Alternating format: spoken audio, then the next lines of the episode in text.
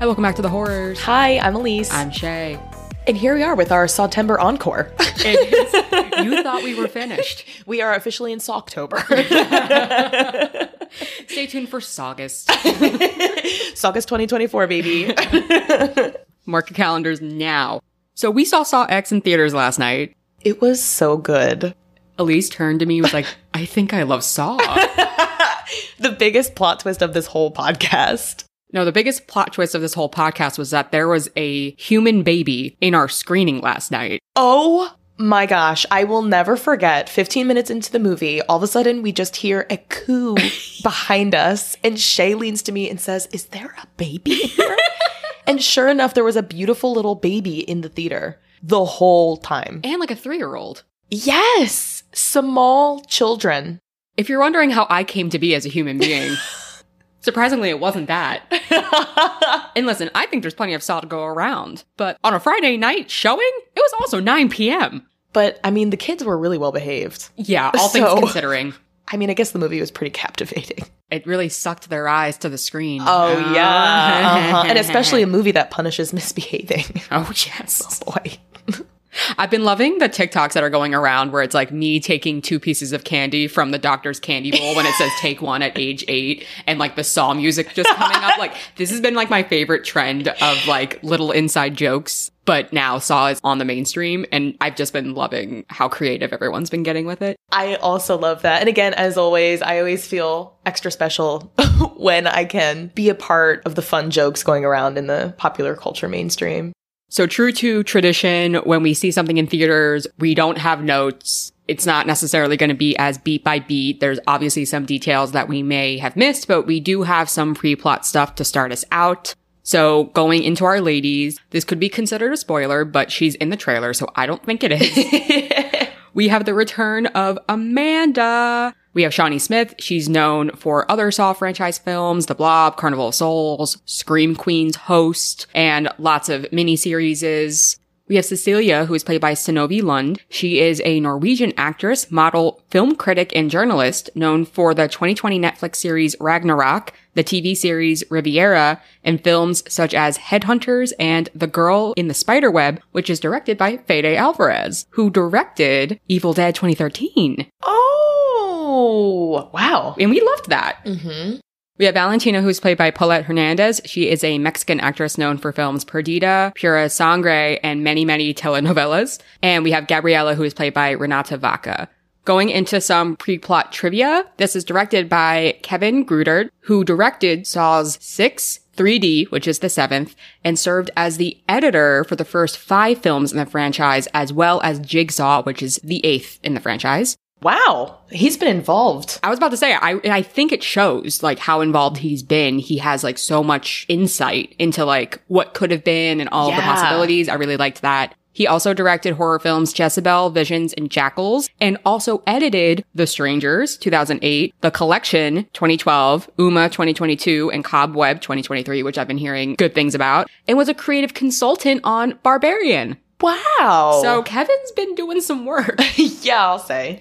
So in terms of the development, Josh Stolberg and Peter Goldfinger, writers for the previous 2 entries of the series, Jigsaw 2017 and Spiral 2021, confirmed that the script was completed by December 2021. Producers Mark Berg and Orrin Coles had planned the story of Saw X since 2018, but plans for the film were put on hold when Michael Burns, vice president of Lionsgate, met with Chris Rock in Brazil and approved his pitch for Spiral. And Spiral is the 9th film in the series, but also has nothing to do with the first 8 movies. Wait, Chris Rock? Yes. Oh, wow. Yes. Okay.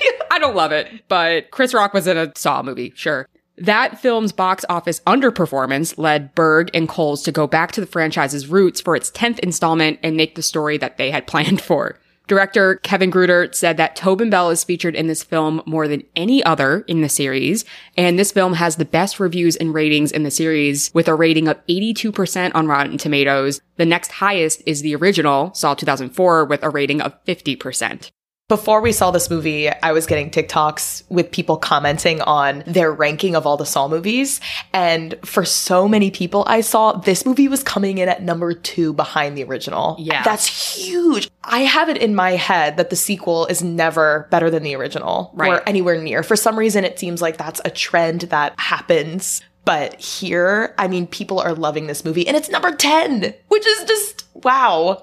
We mentioned this before, but you may be confused as to how Jigsaw and Amanda are in the 10th installment of this franchise when they very famously died at the end of Saw 3. Yeah.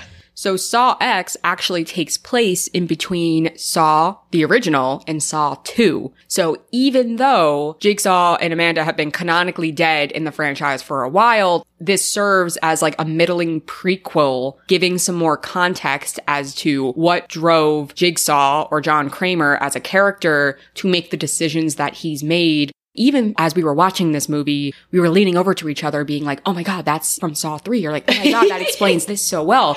And you could tell just like how informed it was. And granted, like, does the age of Shawnee Smith and Tobin Bell kind of take you out of it a little bit? A little bit.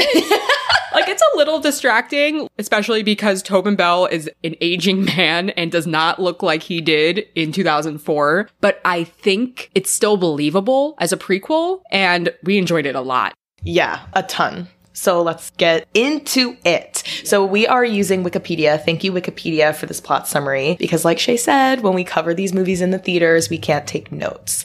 And we begin with John Kramer. He is in the hospital undergoing CAT scan. He comes out on the other side and he is told by a doctor that his brain cancer is so advanced that he only has months left to live.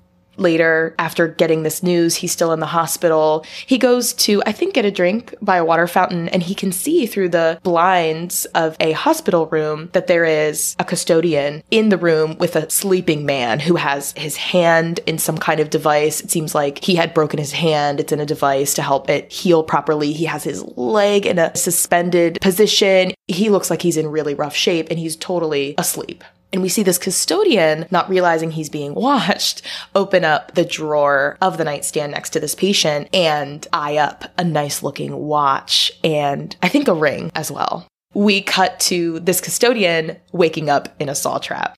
And the way this saw trap is designed, it's the cover art for the movie. So if you've seen the cover art for the movie, you've seen this trap. There are two long tubes that are connected to this man's eye sockets. So as he wakes up, his eyes have pressure on them from two vacuum hoses, essentially, on top of his eyes. He can't see a thing.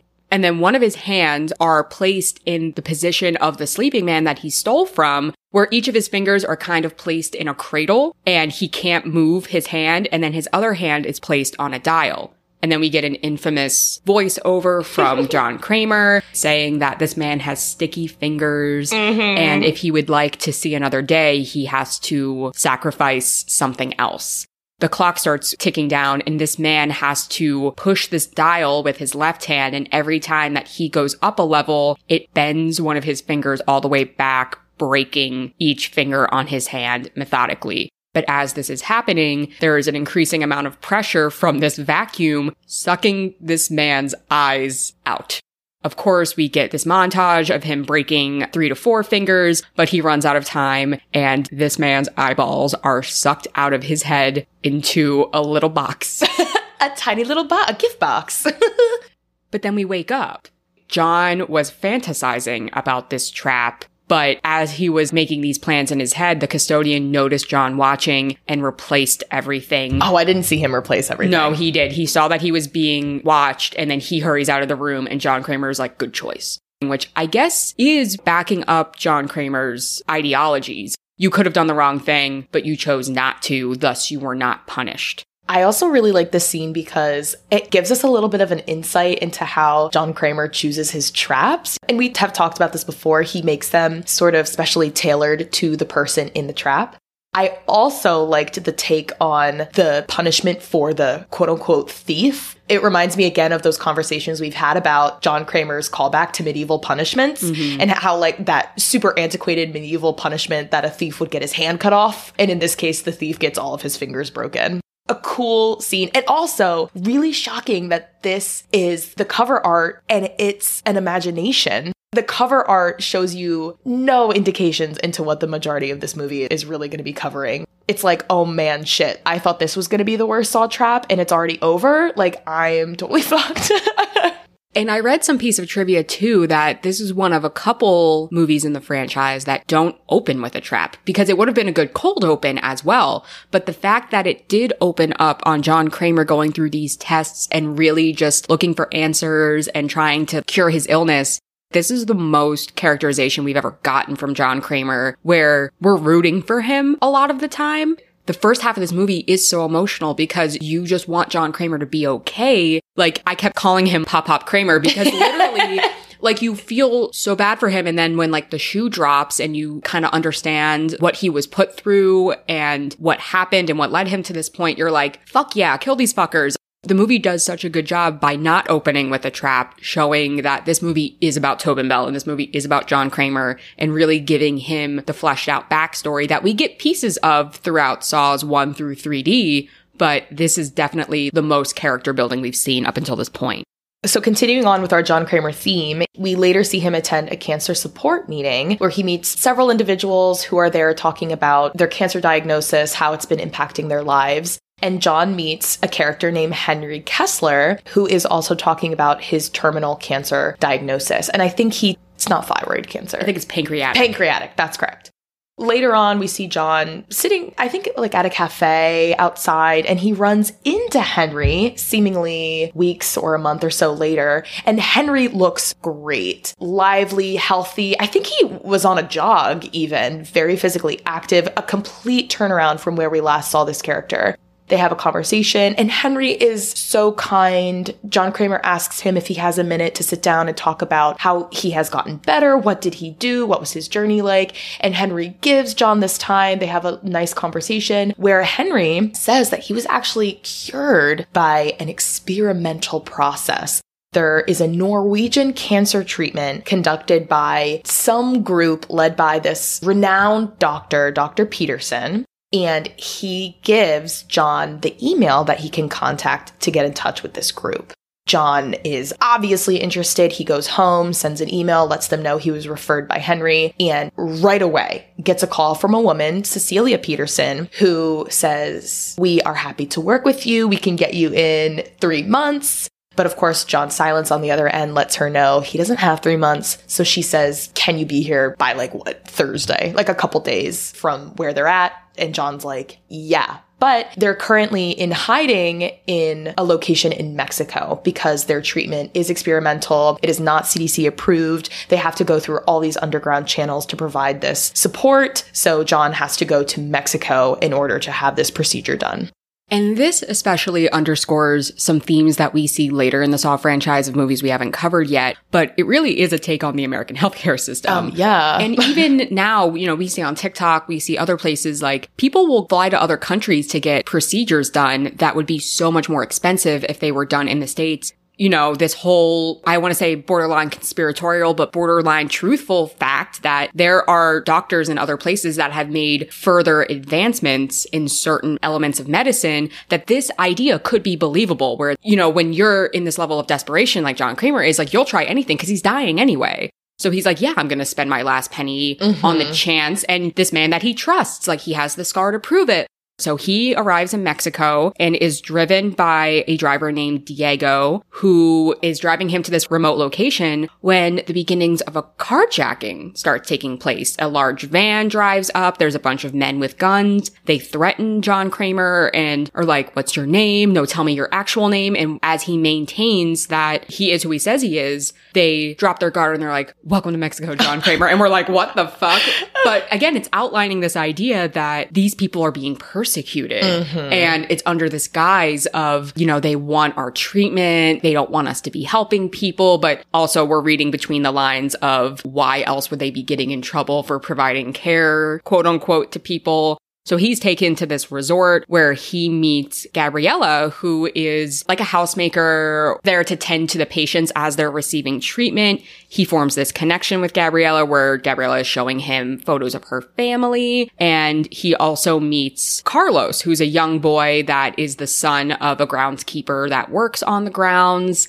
And ultimately meets Cecilia Peterson, who is the doctor that he's been speaking to, who walks him around the facility. And Cecilia introduces John to the rest of her team, Doctors Mateo and Valentina, as they're treating another patient, Parker Sears, who just underwent surgery for thyroid cancer. And seeing that somebody else is being treated and that he feels so healthy, so much better, this puts John at ease as he begins to prepare for his own surgery. His surgery is scheduled for the next day. He wakes up early. He heads outside and he sees Carlos trying to fix his bike wheel. It looks like it's dented. It's not rolling properly. And he's trying to pull at the metal to get it straight again. So John Kramer approaches him, says hello, introduces himself, and is able to kind of put together some sort of like makeshift wedge so that he can more adequately pull the bike wheel back in place. And they have this moment together where, you know, Carlos doesn't speak English, Kramer doesn't speak Spanish, so they kind of motion to each other and learn the word in Spanish for pull, and he is able to tell Carlos to pull on the wheel in his language, and then they have this bond because then Carlos is riding around on his bike, just like any 12-year-old wants to do, and it's a really sweet moment. Again, these moments with John Kramer that just make your heart want to explode. He's a pop-pop. He is a pop-pop. And you can tell he's trying to, like, pronounce it. He's like, hala, hala. Like, that's the word. Like, mm-hmm. It's just, so it's so nice to see. We learn that this treatment is a drug cocktail paired with a surgery. So in John Kramer's case, he needs to undergo a brain surgery. So we see him being prepped. We see that there is another doctor there, Dr. Cortez, alongside Valentina, Mateo, and Cecilia. As he's in this daze, he's watching this surgical monitor. And you could tell he's watching it suspiciously, like he is unsure if what's being done is what needs to be done. But eventually he succumbs to his anesthetic and passes out and wakes up a day or two later in recovery where Cecilia is like, hey, everything looks good. Presents him with his paperwork that shows that his levels are where he's supposed to be. And John reassures that the second half of his payment is on its way. So everything seems to be well, and John wants to stop by the house one last time to thank the team and Gabriella for her hospitality, buys a bottle of tequila as a thank you gift, but upon returning to the clinic, nobody's there. It looks like it's been abandoned. There's stuff on the floor. It honestly looks not only abandoned, but it's been left in a hurry. He makes his way down to the area where he had his surgery and sees, again, the table is turned over, there's trash everywhere. And when he lifts up one of the monitors, he sees that there is a videotape in the VHS that when he hits play, it's the same image that he saw during his surgery, which is showing him that he wasn't watching his surgery happen in real time. He was watching this, like, how to do a craniotomy video. And that makes him reach up, take the bandages off his head. Oh, and we can see that there is no incision to be found. He has all of his skin and hair intact, and he realizes that the whole thing was a scam. And we also get this flashback where he is recognizing that Dr. Cortez, who was performing the craniotomy, was actually Diego, the taxi driver, in disguise. So this is a multi-person operation. Cecilia has invited in all of these locals to be part of this scam.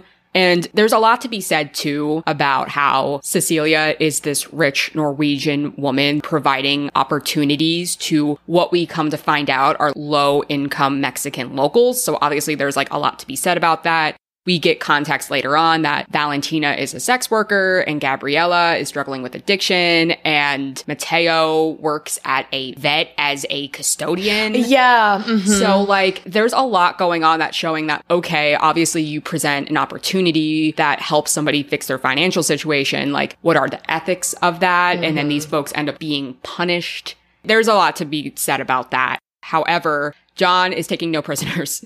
Well, he does, but he... Well, only for a little bit. Only for a little bit. Till he tests them.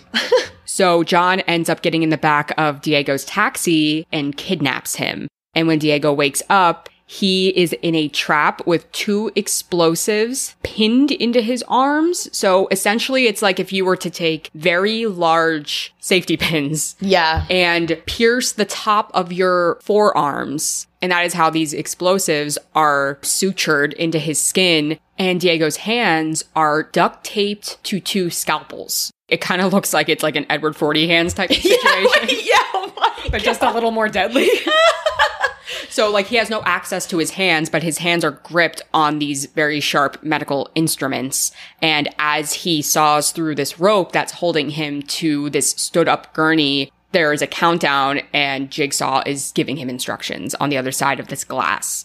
This whole time, I was like, yes, of course, he's going to use these blades to cut through the one arm. But all I could think about was, what's he going to do when he gets to his non-dominant hand? Right. How is he going to use his non-dominant hand to cut out this bomb from his arm? But he does. And he manages to throw both bombs underneath some kind of heavy object so that when the explosion does go off, he is protected. And he fucking lives.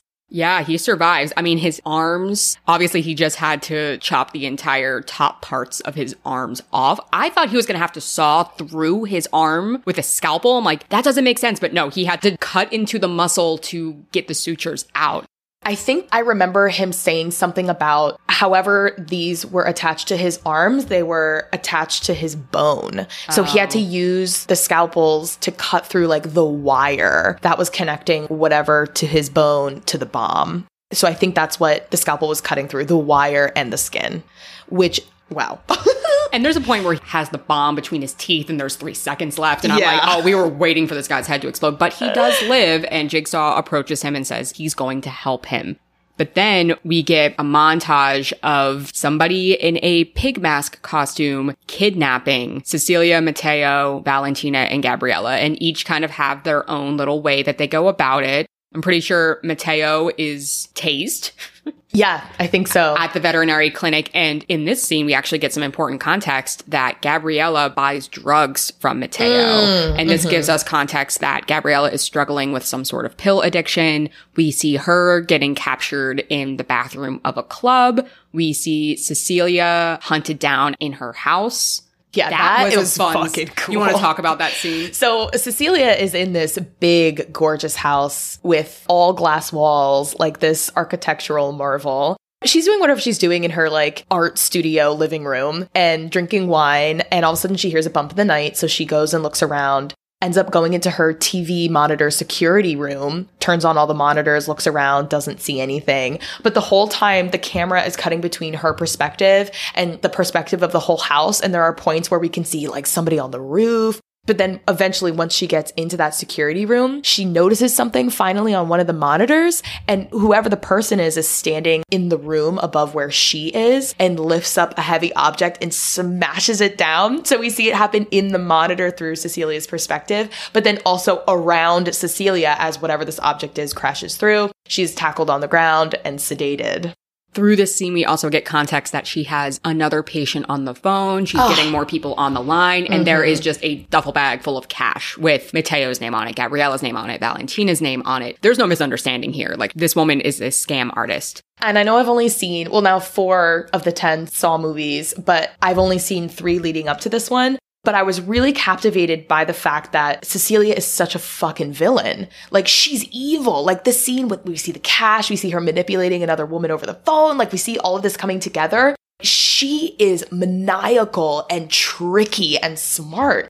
Are there other, like, co-villains throughout these Saw franchise movies? Or is Cecilia, like, one of the only characters we see that is presenting this, like, pure villain presence? I mean, there's certainly like villainous characters, but none that are against Kramer. She's like a mastermind. It's kind of like when we were watching Orphan First Kill and we saw Esther going up against whoever Julia Stiles' character was, Trisha. Yeah. And being like, wait, why am I rooting for Esther? Exactly. It's the same thing. And I think, obviously, the sympathetic moments we have with John in the beginning certainly help us feel very much like we're on his side and Amanda's side. And also because she's smart, and so is John Kramer and Amanda. So I think seeing intelligent person go up against intelligent person adds such a level of intensity to this film, and I love it. We see Valentina, who I think is the last to be kidnapped. And we see a figure in a pig mask dragging her in and placing her in a trap. The mask is lifted up and it is Amanda. And we see Amanda has been the muscle behind all of the operations.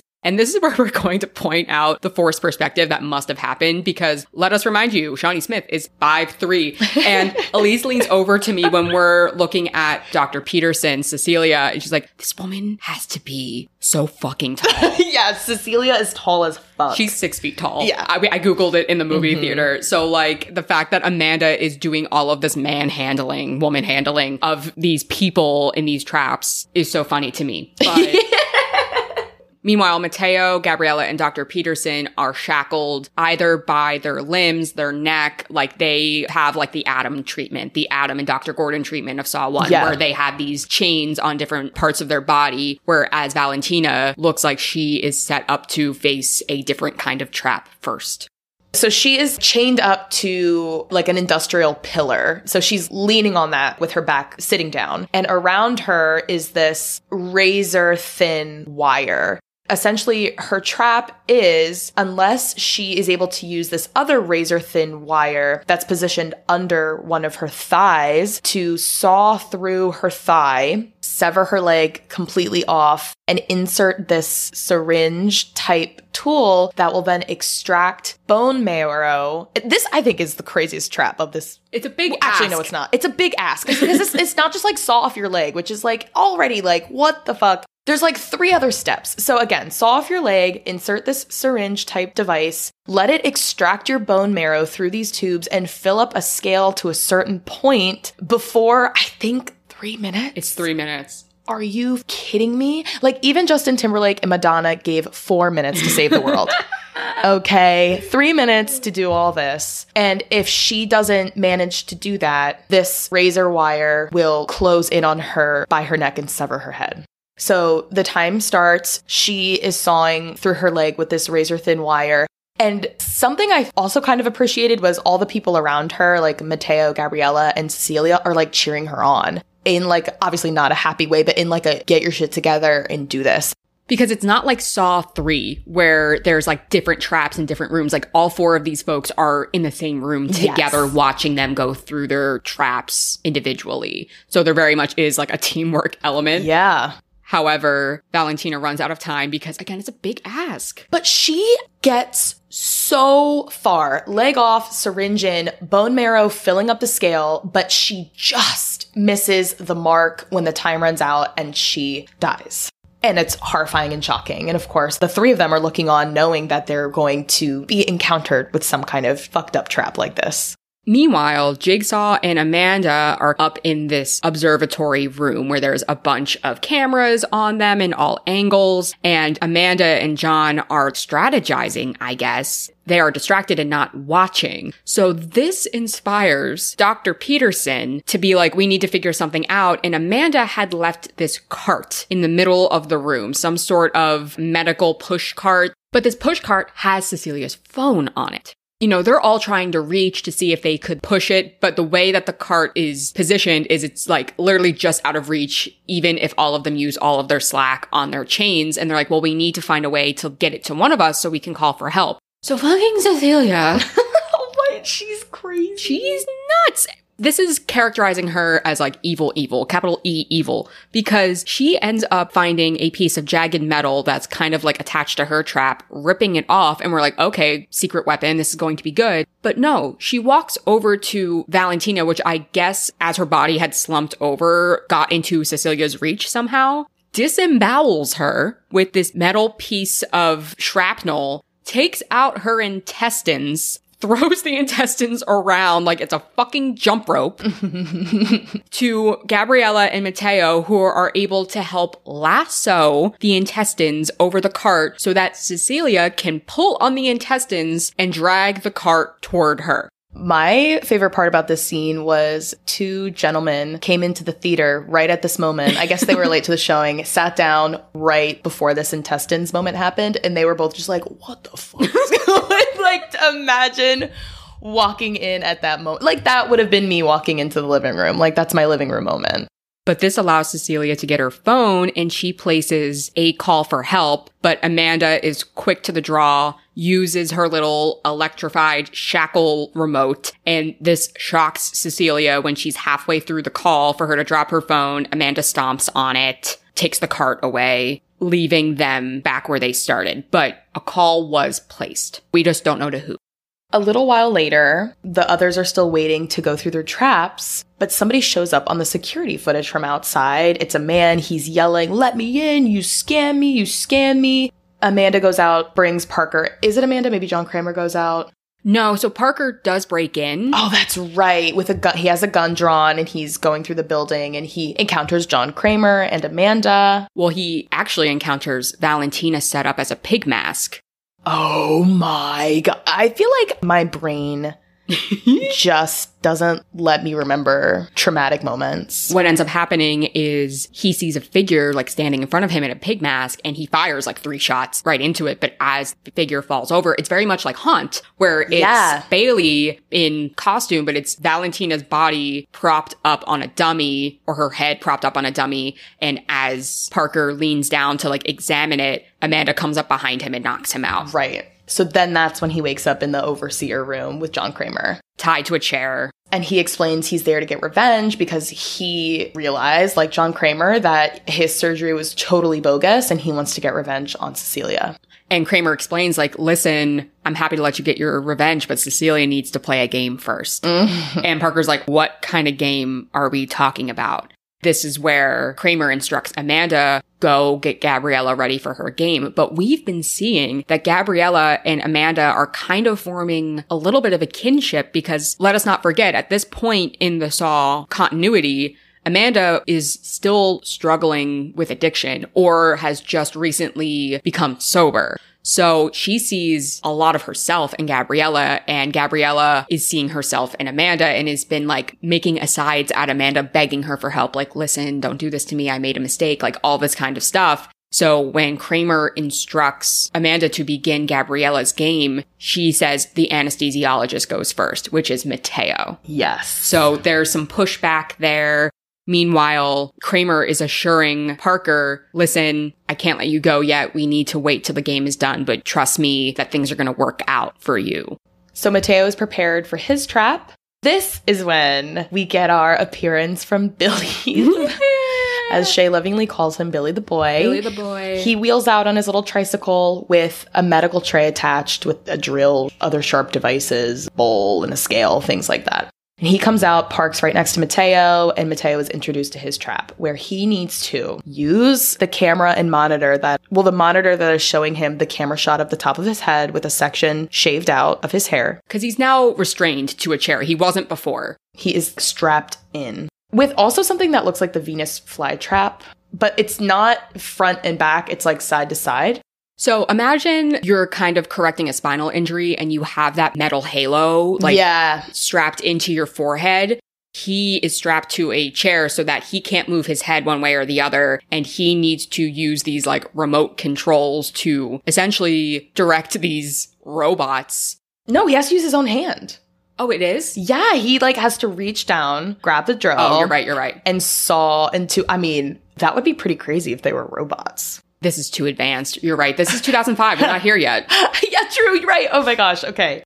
So he uses his own hands. He has to grab this drill around the portion shaved out of his head, remove the part of his skull that he drilled through, and use the other tools to scoop out part of his brain matter, put it into a scale, and then hope that he gets enough out to meet the requirement of brain matter before he dies. He gets the drill, he drills around the section, removes the skull, gets brain matter out, puts it into the fucking dish, but doesn't manage to get enough out in time to meet the requirement. And he ends up having his face shut inside this head oven that then heats up and I guess suffocates/burns him to death. And we forgot to look this up, but this mask takes on the appearance of a statue that Diego had pointed out to Kramer on this little taxi tour that he took. It was some kind of location that he pointed out as being an old site for human sacrifices. Oh, okay. Either way, there's some thematic relevance as to like why he was chosen for that, because he was this tour guide and this ominous statue, this ominous sign. But yes, now Mateo is dispatched and we are just left with Cecilia Peterson and Gabriella in their trap. Gabriella is next. All of a sudden, the chains that are attached to her wrist and then opposite ankle start to retract, leaving her suspended in the air in front of a heater. It's a radiation machine. A radiation machine. Okay. So it has the circle front that directs all the radiation in one direction, which is at her. And all of these traps have something to do with John's treatment, right? Mm-hmm. So if we're talking about radiation, that's obviously a cancer treatment. You had even mentioned during Mateo's trap, like the brain surgery is very similar to Saw 3. You're like, I understand why he was a lot more choosy with the doctor in Saw 3 now. But like, obviously he needs a craniotomy because he has brain cancer. I mean, I guess I don't know about Valentina. Oh, it was about bone marrow because he needed multiple bone marrow transplants because of his treatment. But everything has to do with the things that he was promised. And now he's like doing unto them. So this is, I guess, the radiation portion of the treatment. Gabriella is instructed to use the mallet that is suspended next to her to break her limbs out of her shackles before she is burned to death by the radiation. She has to smash it with a hammer.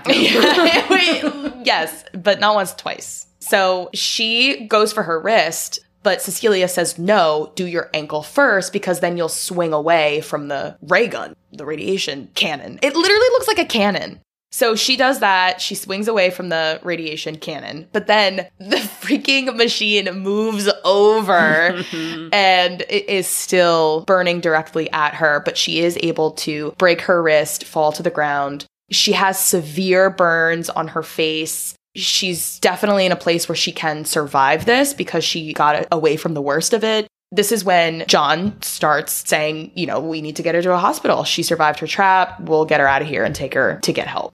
But then at this point, I don't know if Parker had freed himself or that John had released him because it was Cecilia's turn to be tested. John seemingly had trusted Parker as like a co-victim. But we had seen Kramer place Parker's gun into a locker, and Parker had discreetly retrieved the gun and is now holding John at gunpoint along with Amanda. And we're like, what the fuck?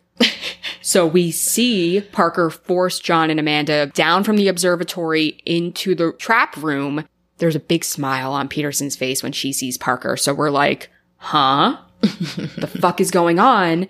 And Parker approaches Cecilia and gives her a big ol' smooch. And these two were in cahoots. Parker was part of the scam as well. He goes, I'd die for you, baby. I was like, what the fuck is going on?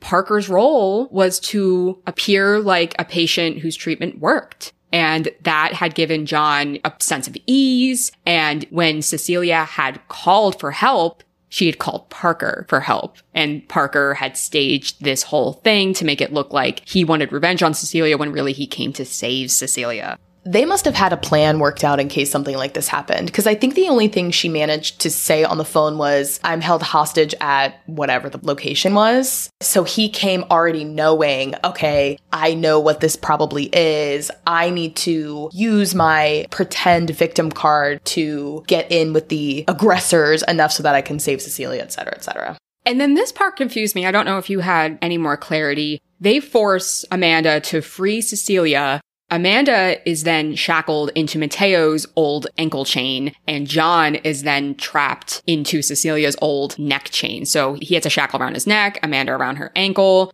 Peterson is freed.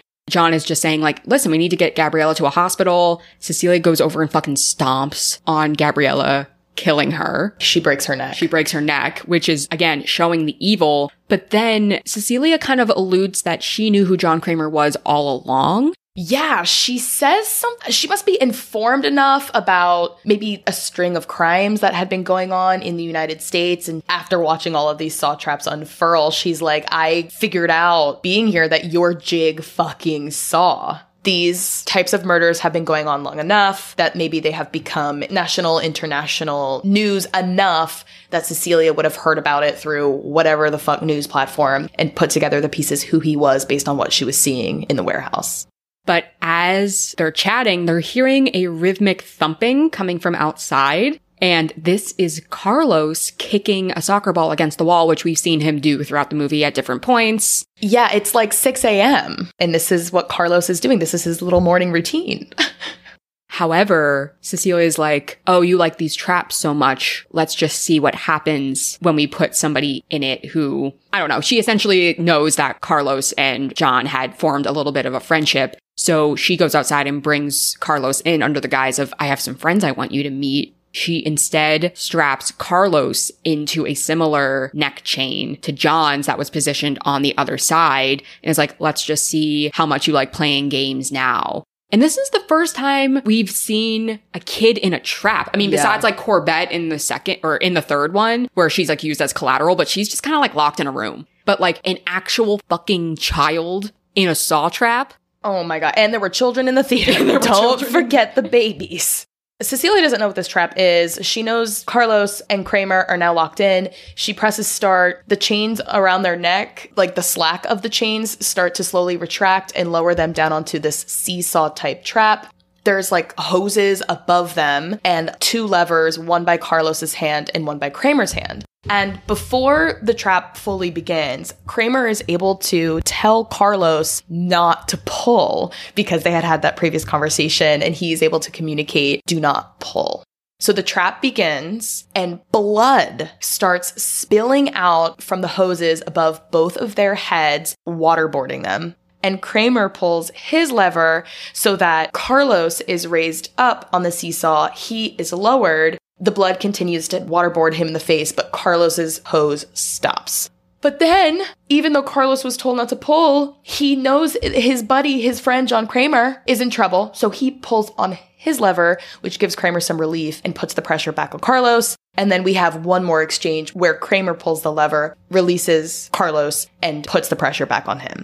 And at this point, Kramer is holding on to the lever, which will not let Carlos pull it back. This trap, I mean, throughout the rest of the franchise, perhaps not the movies we've seen just yet, but we've seen traps like this in a way where by giving another person relief, it goes on to you and like that self-sacrifice. And I love traps like that because it's the whole idea of if we both just take a little, we can both survive. And this is to its best extent utilized because John knows that Carlos is innocent. Like he would never play into his playbook. Like he would never be a victim. And we just see John. And again, he is this old frail man and he is being waterboarded by blood and me who is like afraid of water and everything like that. Like this was really hard for me to watch because it is just so visceral. Like he's gurgling on blood while everybody's watching. Amanda is screaming because that is her man. She is just like, you're killing him. Like she's so upset.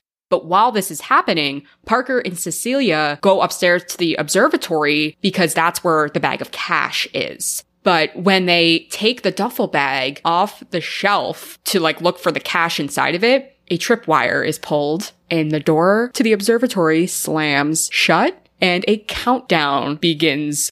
Also, it stops the trap below with Carlos and Kramer. So they're put back to neutral and the blood stops. And this is also when the iconic Saw theme song starts playing.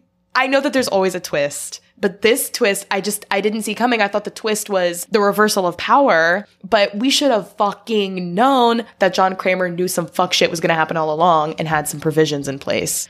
Because now the observatory is a trap that Parker and Cecilia are in. And I was like looking at that room and I'm like, this is going to turn into something, whether it was going to be like against them, but this room is going to turn into something somehow. And as soon as Parker arrived and John was like commiserating with him, being like, listen, she did the same thing to me. I know. I'm like, no, I don't trust him. Mm-hmm. And I don't trust that he trusts him. And I was fucking right because literally a 15-minute countdown goes on and fucking gas starts being blown through vents into the room, causing them both to start burning and suffocating.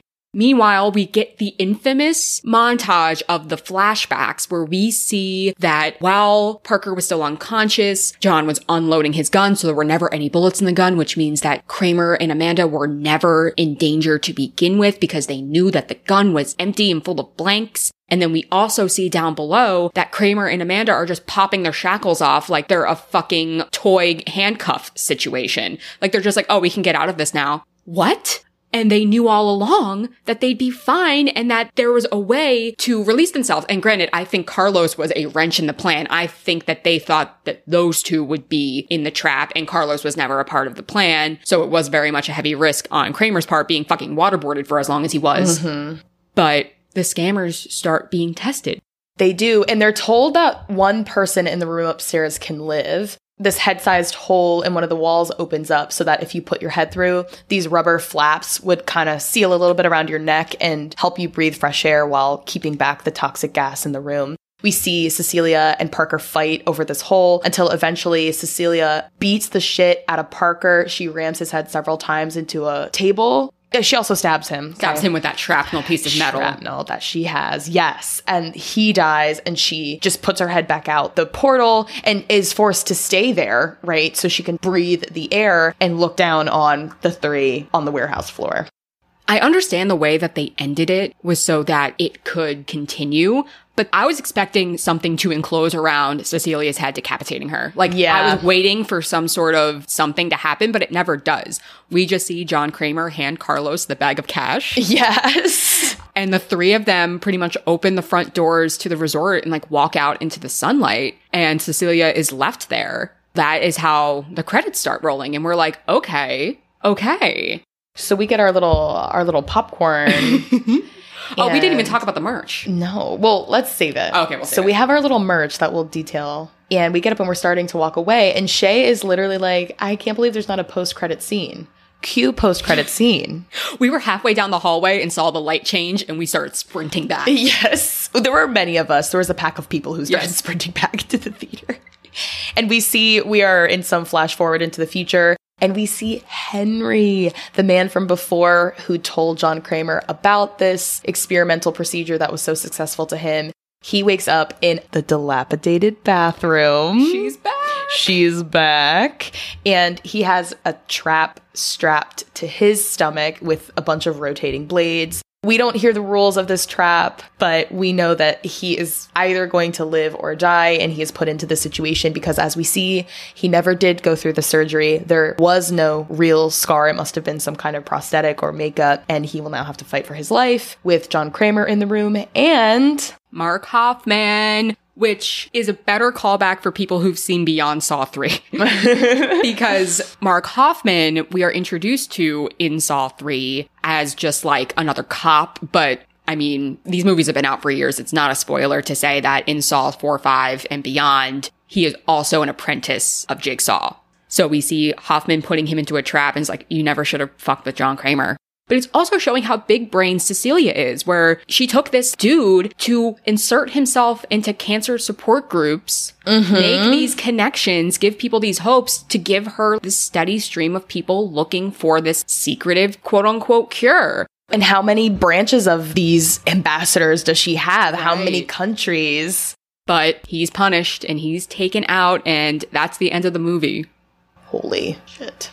Holy shit, indeed. And this is where Elise turns to me. He's like, I have to watch the rest of these movies. I think I love Saw. And I'm like, I think you do. I mean, the nonlinear timeline. I said it once. I've said it twice. I'll say it a million more times. I think the franchise is so brilliant the way that they have set up that timeline because they can, it seems like, infinitely go back, go here, go there, fill in more details. It just creates such a cool effect. Some post-plot trivia. Like I said, the movie just came out, so we don't have a lot in terms of, in-depth analyses quite yet. And obviously so much of how this movie does play out requires some knowledge of what happens beyond Saw 3, so I didn't want to go too far into it. But I thought this piece of trivia was funny. This is the first film in the series not to feature a cop subplot. Kramer loves cops, or doesn't love them. He just is always putting them in his traps. This is one thing that I'll talk about because I've talked about Saw 6 a lot to Elise specifically, but I think I've mentioned it even in this episode. Saw 6 really tackles the healthcare system and shows Kramer putting an entire insurance agency into a multi-person trap, pretty much saying like, you're scamming people and giving them false hope and not giving them coverage and not letting people seek experimental treatments, all these types of things. Like, you're just bleeding people of their money and not showing up and helping them when we actually need them. And you did this to me. So that is kind of the subplot of 6, is like going after Big Pharma a little bit, which I kind of love. But there is a nod to Saw X in Saw 6, where the experimental cancer treatment John seeks out in this film presumably is the same treatment for which he sought for and was denied insurance coverage in a key flashback in Saw 6 from 2009. This is further solidified by the fact that in Saw 6, John is sitting down with this insurance agent and says, there's this experimental treatment in Norway, and Cecilia is Norwegian, that he wants coverage for, but he is denied the coverage for this experimental treatment because it is not FDA approved. But again, the intentionality, and I think the fact that this director has so much in-depth knowledge. This director directed Saw 6, but also was just so involved in like every other aspect of this franchise, is just showing, again, how no detail is minute in this. And I just fucking love it. And I thought this was interesting, especially because this shows the beginnings of John Kramer's like enterprise, essentially. Some of the previous Saw films, the original, Saw 2, Saw 3D, Jigsaw, and Spiral, all end with a door being closed. This one ends with a door being opened. Ooh, so symbolic. So symbolic, like showing all of the things to come. The only blind spot that I'm really seeing, obviously, is like you've introduced these characters of Cecilia and Carlos. Where do they plug in? Because we don't see, as far as I'm aware, their involvement in any other of these future franchises. So at this point, we're spiraling off into like this different direction that I'm wondering if they're going to keep going with. Because, I mean, Tobin Bell's getting up there. I'm scared for him. I know. So that means Carlos lived. Cecilia lived. We are not sure about Henry because we don't see his trap all the way through. It doesn't look very good, though. No, I'm pretty sure he died because there was gas in there. Okay. And then who was the guy in the beginning that lived? Remember the guy who sawed the bombs out of his arm? Oh, Diego, you're right. Diego. Yeah. Yeah, well, and we do see in a key flashback, too, that the reason that John Kramer knew that Parker was involved was because after Diego lived and survived his trap, he was interrogating him for information, and he said, Parker's in on it. Yeah. And that's how Kramer fucking big-brained the situation and knew that when Parker showed up that he was never there for the reason he said he was. So that was really good. But yeah, you're right. Diego survived. Wow. We got some survivors here. A lot of honorable mentions. A lot of people got really close in this movie. It was really frustrating, but so good. And tell them about your merch, Shay. Okay, yes. So I've been seeing on TikTok that there was exclusive Saw X merch being sold at movie theaters, and one of which is this collapsible Billy doll that sits on top of a like drink container, a very large drink container. And all I really wanted was the mini Billy, where it's like, you know, it's like one of those little marionette dolls where you push down and he collapses, but then when you release tension, he stands himself back up. And I was like, oh, I want it. So I was buying my popcorn, as I do, and I was so swiftly swindled into buying the Saw package. And the Saw package was this very large tin, like the largest popcorn that you could order, but it's a tin. It's not a paper box of popcorn. It was like a large metal tin with Billy's face on it, as well as the accompanying drink cup with the little marionette doll in there. And I was about to say no because we didn't need that much popcorn, but Elise turns to me and was like, Shay, that would be such a good trash can. And so swiftly, I was like, yes, let me spend $35 right now. Oh, it would be for your office. So now we have 3/4 of a popcorn bin left that has just been sitting on Elise's counter. And once that has been consumed, I will have a really good office trash can. Everybody wins today. Everybody wins. And I now have this hard plastic cup with the little Billy doll, which was all I wanted. But I'm not sorry for buying any of it. It was a special day. And this movie was so good. I think it's worth it. Oh, it is. All right, y'all, we did it. I have a feeling with this podcast, Saw will be back. If you want to keep in touch with whenever that is and or whatever we have planned for the remainder of spooky season and beyond, please follow us on Instagram at The Horrors Podcast and or feel free to get in touch with us at thehorrorspodcast@gmail.com. And until next time, we're The Horrors. Bye. Bye.